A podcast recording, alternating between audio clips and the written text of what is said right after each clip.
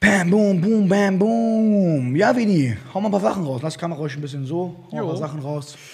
Äh, der liebe Matthias Popp hat einmal 10 Euro donated. Danke, lieber Matthias. Schön, dich zu sehen. Ich freue mich, dich bald im Gym, äh, schön von dir zu hören, im Gym und so euch alle bald wiederzusehen. Bald geht's hoffentlich weiter mit dem normalen Leben. Ja, Irgendwie. Mann, hoffentlich. Ähm, er fragt, um sein authentisches Ich zu finden, ist es da eher sinnvoll, schrägstrich besser, ohne äh, Binaural Beats oder Binaural Beats ähm, oder Modi- Meditationsklänge zu meditieren?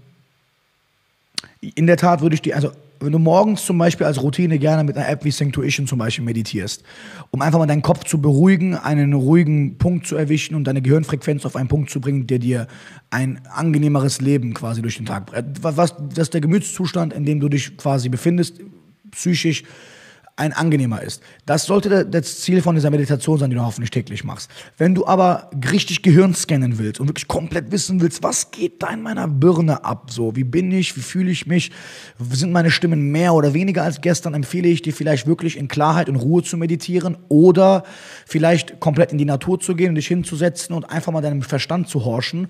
Sprich ab und zu mit dir selbst, aber verliere dich in manchen Gedanken nicht. Aber in der Tat würde ich dir empfehlen, um dein authentisches Ich vielleicht noch klarer zu verstehen, dann vielleicht ab und zu auf Beats zu verzichten. Was aber nicht heißt, dass du die Grundroutine nicht beibehalten sollst. Die kannst du beibehalten, aber diese Nebengeschichten kannst du ergänzend fortführen, an, äh, beginnen, indem du in kompletter Ruhe dein Gehirn scannst und meditierst.